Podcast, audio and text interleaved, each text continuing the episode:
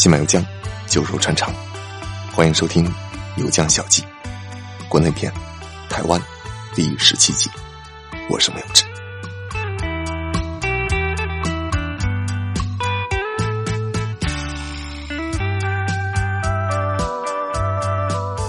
离开海神庙，我们到隔壁的文昌阁。在清朝光绪年间，知县沈寿谦为了振兴地方的文教事业，特意兴建了这个。文昌阁，文昌阁一楼正中央供奉的是文昌帝君，并且还张贴有一些文史资料，介绍了民间的武文昌崇拜传统。所谓武文昌，啊，是文人学子们心目中掌管学问、文运和考试的五个神明。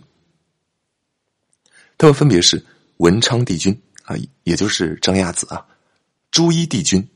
后世也有人将朱熹附会成朱一星君，因为他姓朱嘛。福佑帝君啊，也叫纯阳帝君，就是吕洞宾。文恒帝君啊，这个就是关羽。关二爷的称号真的太多了，而且他真的很忙啊，又管文又要管武，还要管江湖义气。以及第五个魁星星君啊，这个魁星星君就供奉在文昌阁的二楼。啊，待会儿我们说它。这是文昌啊。除此之外，一楼还展出了很多介绍清代科举考试的介绍资料。在大厅的显眼位置，有一尊日本人的半身雕像，我在下方放了图，西装领带，下方有他的生平介绍。这个人啊，叫鱼鸟又男，极光片羽的羽，笨鸟先飞的鸟，又蠢又笨的又，谁说女子不如男的男？鱼鸟又男，日本人啊，嗯，在日据时代啊，这个鱼鸟又男曾经担任过台南市的市长。他在任期间，曾经组织过对赤坎楼的修缮工作。当时正值二战期间，日本驻台湾的总督府认为，我们这钱都要花在战争上，你居然还用来修缮这个破楼，不同意。包括军方也干扰修缮工作的进行。可是鱼鸟幼男本人啊，对历史、对建筑有一种比较执着的感情，最后顶住了上方的压力，亲自跑到台北去游说，软磨硬泡啊，最后日本驻台湾的总督府才勉强批准拨款。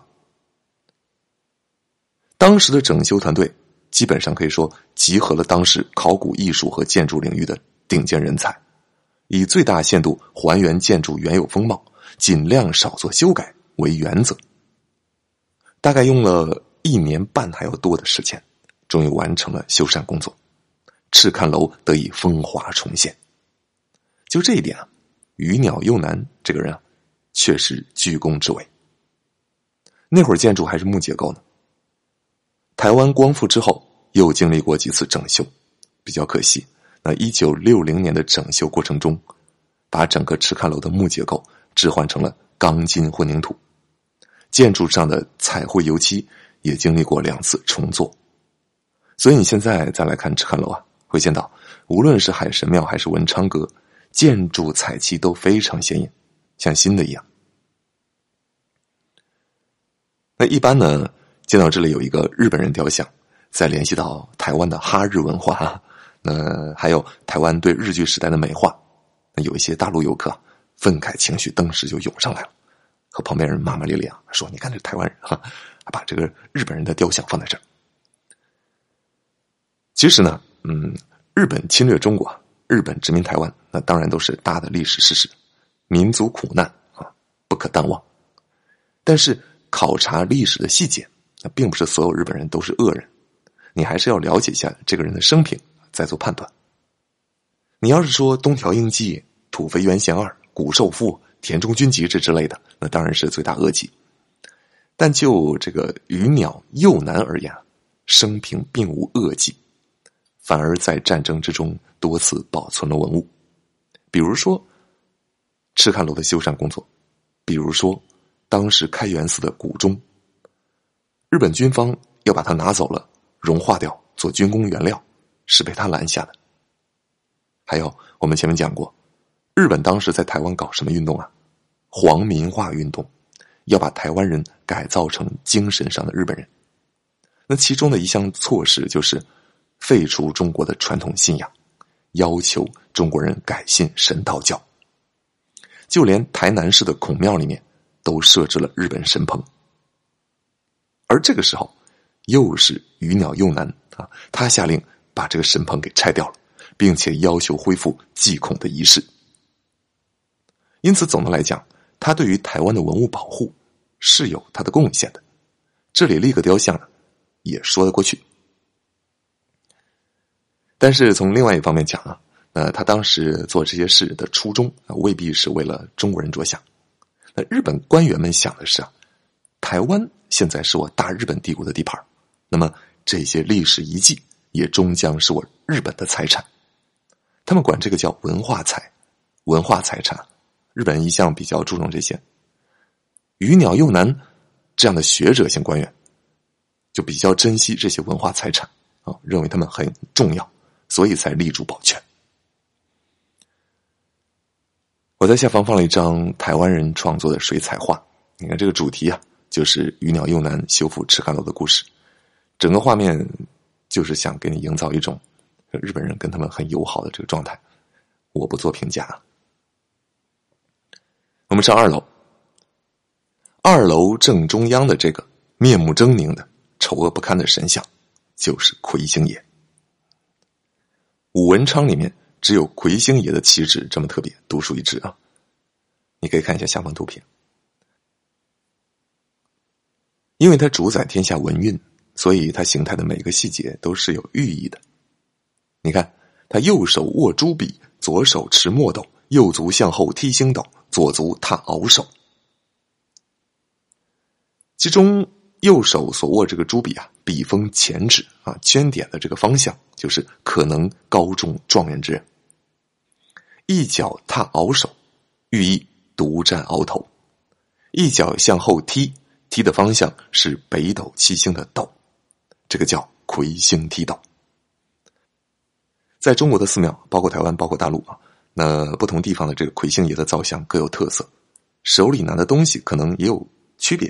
比如说，有的拿的不是墨斗，有的拿的是银锭，但是不管怎么样，他们一定有一个动作是一致的，那就是脚往后踢啊，踢星斗的这个动作。这个动作叫魁星踢斗。所踢的这个北斗七星啊，北斗七星可以拆为两部分，其中斗的部分也就是前四颗星啊，天枢、天璇、天机、天权，也叫魁。魁星的魁，夺魁的魁。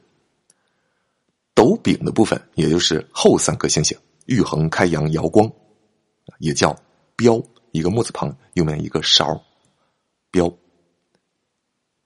所以魁星啊，魁星指的就是北斗七星斗这部分的四颗星。魁星爷，你可以把它看作是一种自然崇拜的发展，是一种民间信仰。魁这个字本身就有手的意思，比如说花魁娘子，那肯定是在这些女子里面艳名第一的。比如说我祝你一举夺魁，拿的是第一。在北斗七星里呢，它指的也是前四颗星星。关于魁星爷的由来，民间有很多传说，五花八门。举个例子啊，有的是说啊，有一个面貌丑陋的考生，连考了很多年。每次都是因为长相不堪，没有办法高中状元，最后心灰意冷，投河自尽。说他的故事感动了上苍，死后飞升仙界，让他掌管文运。还有一种说法，说是一个考生啊，在复考路上掉下悬崖摔死了，而且是脸先着地的，啊，死后也是飞天掌管学问。那这个故事解释了为什么魁星爷面貌这么丑恶。还有很多其他的版本啊，我就不说了。考察历史的真相，那到底是怎么来的呢？魁星爷啊，很有可能是人们根据“魁”这个字的字形生搬硬造出来的。你看这个“魁”字，左边一个鬼，右边一个斗。那鬼在老百姓心目中当然是凶神恶煞的，而一说斗，老百姓就想到北斗七星，那于是就创造出了这么一个凶神恶煞的神。脚往后踢踢星斗的形象，其实跟这个字形是一模一样的。武文昌里面这个魁星爷是最特别的，另外四个啊帝君、星君一个个雍穆庄严，只有魁星爷他的面容是张牙舞爪的。说魁星爷掌管文运，掌管考试啊，那可能就会有人发问了：魁星爷是不是文曲星呢？咱们经常说，古代的某个文臣是文曲星下凡。比如说比干呢，比如说范仲淹啊，甚至包拯啊，比如说文天祥啊，还有我们小时候看的电视剧《新白娘子传奇》，说里面那个许仕林也是文曲星下凡，所以才高中状元。文曲星也是北斗七星之一，但是我们刚才所提到北斗七星的名字好像没有提到过他呀，那是因为除了前面介绍的。北斗七星的一般称呼之外，北斗七星还有另外一套名字。我还是从第一个开始说，从天书开始往后排。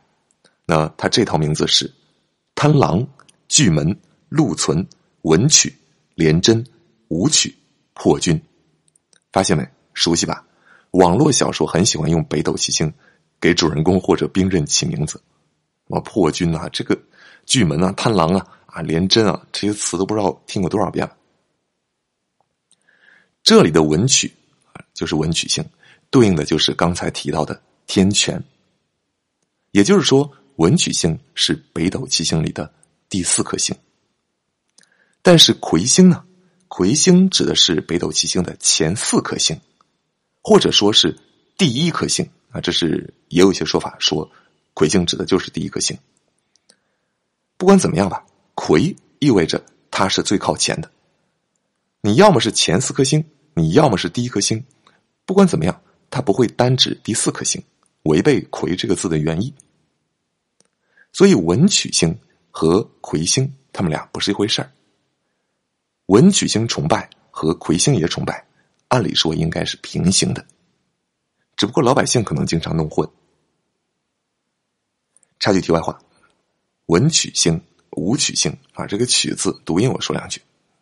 有人说应该读曲啊，因为文曲星处在北斗七星弯曲的位置，他认为这个曲是那个意思。我觉得应该不是。北斗弯曲的地方有好几个地方啊，那为什么只有文曲和武曲有曲字呢？实际上，文曲是文章的意思，后来成为姓名。再来，我们看一下魁星爷雕像两侧的对联隶书字啊，很有意思。上联是“笔指青云，点向头颅荣极地”，下联是“星连子集，光生魁壁，透文明”。说的是什么呢？上联啊，说的是魁星爷的人格化的具体形象；下联说的是魁星爷所属的具体星象。这么解释还有点抽象，我们具体来讲。上联的意思很浅显，是说啊，魁星爷手中的这支笔所点中的人将会状元及第，直上青云。笔指青云，点向头颅，荣及第。下联呢，要稍微解释一下。首先，星连紫极，紫极，紫色的紫，极光的极，紫极常常指代帝王居住的所在。啊，也是星象的一个词，也泛指天空，和上联的青云是相对的。你要知道，紫色啊，在中国传统文化里面是很尊贵的颜色。你想想，紫气东来，你再想想紫禁城，你再想想唐代三品以上官员的官服是什么颜色的？紫色，凌驾于红色之上。你想想那句“红的发紫”是怎么来的？那就是说你。官运亨通，一路往上窜啊！虽然说你还在穿红色的官袍，可是就快要穿紫袍了，所以叫红的发紫。我们还会用紫为元、紫极来指代尊称皇帝居住的地方，很神奇啊！紫色不光在东方文化里面是尊贵的象征，在西方文化里也一样，不约而同的。西方文化里，紫色和帝王啊、贵族啊、王权也是有着千丝万缕的关系。比如说，英语里面有一句 “be born in the purple”，意思是说出生于权贵之家，而不是说在紫色里面出生啊。东罗马帝国对紫色特别偏爱啊，等等，这里我们不展开了。所以星连子集啊，是说你小子就要进入皇帝的班底了。或者说要进入皇帝的眼帘了。接下来，光生魁璧透文明。这里的关键词是魁璧。魁是上面一个大小的大那个字，然后下面两个土那个魁。壁就是家徒四壁墙壁那个壁。我想喜欢在中国东部名胜古迹乱逛的朋友。应该经常在一些古代遗迹的牌匾上，或者是对联上见到过“魁璧连辉”这个成语，就是这个魁壁。那么“魁璧连辉”是什么意思啊？“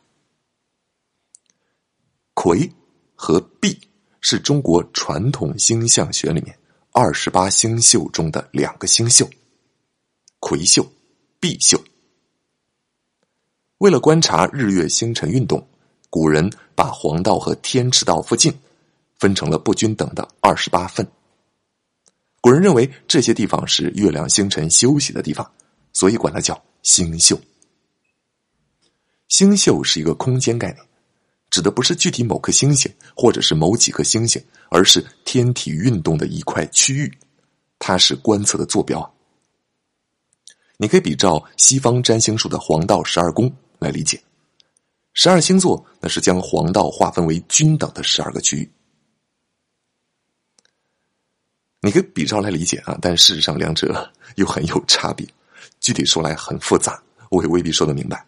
你像这个二十八星宿，可能更着重于是在说月亮的这个轨迹啊，而黄道十二宫主要是在说太阳经过的这个位置，不太好讲，甚至我讲起来可能未必说的对，你也未必能听得懂。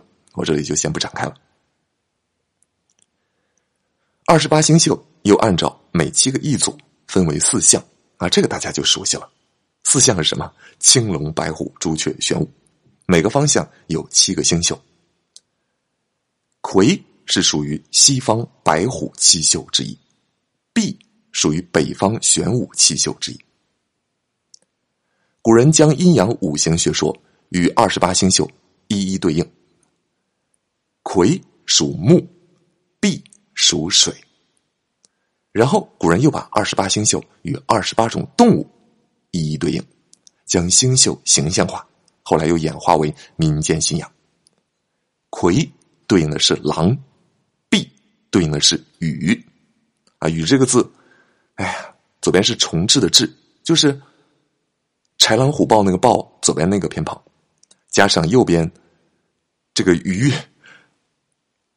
愉快的“愉”的右面一半，啊，就是这个字了。愉是个生僻字，一种动物嘛。狼你肯定知道了，就魁对应的这个动物。那这个“羽”是什么动物呢？它的全称叫亚羽。这个“亚”字啊，左边一个反犬旁，右边一个契约的“契”。那亚语还有另外一种写法，我就不说了，非常生僻的字。如果你不看古代的志怪小说，不看《山海经》的话，恐怕这辈子都不会再见到它。根据《山海经》的记载，亚语是一种人首蛇身的天神，秉性善良，结果被另外两个天神，一个叫二父，一个叫威，给害死了。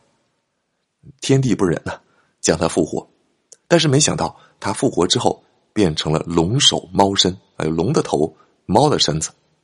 你在一些古代陵墓的神道上还能够见得到亚羽啊，而且这不善良了。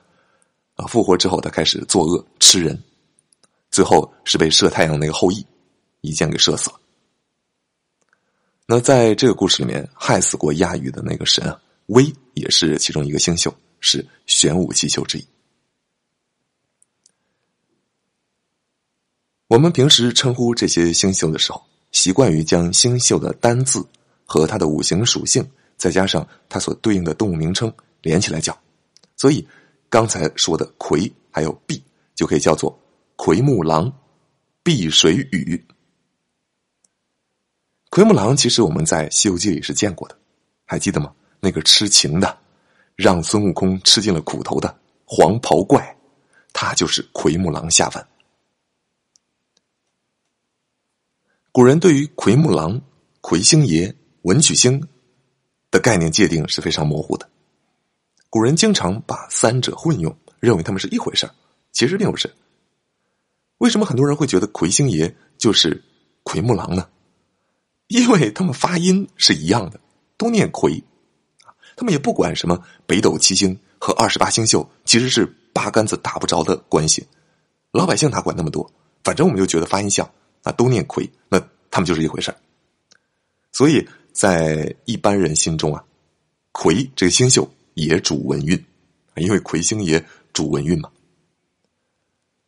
而魁碧连辉这个成语，魁秀还有碧秀都主文运，那魁碧连辉。就是这两个星宿连在一起都发光，那就是文运大放光芒啊！家里如果放这么一个匾额，那就是希望家里的孩子能够状元及第，希望家里能够出很多治世的文臣啊。对联里的“光生魁碧透文明”，“光生魁碧”那也是同一个意思，和“魁碧连辉”差不多。那表达的就是孩子，你这次科考必将独占鳌头。所以我们再回过头来看这个对联：“笔指青云，点向头颅，荣极地；星连子集，光生魁碧，透文明。”是不是和后面这个魁星爷的雕像非常相称呢？说完对联，说完魁星爷，你再看神龛的左前方有一个功德箱，功德箱上面有一个笔筒，笔筒里面放着一大堆二 B 铅笔。然后一旁放着两个半月形的角杯，一个木质的说明牌。木质说明牌上告诉你索取魁星笔的方法。这个魁星笔指的就是旁边笔筒里的这些铅笔啊，这是魁星爷开过光的，拿这个笔去考试不考一百分那是不可能的。但是这个说明上讲，你要投掷出一个圣角才能拿笔。可是什么是圣角呢？圣角是角杯打卦的结果之一。有关这个话题，我们下期再接着说。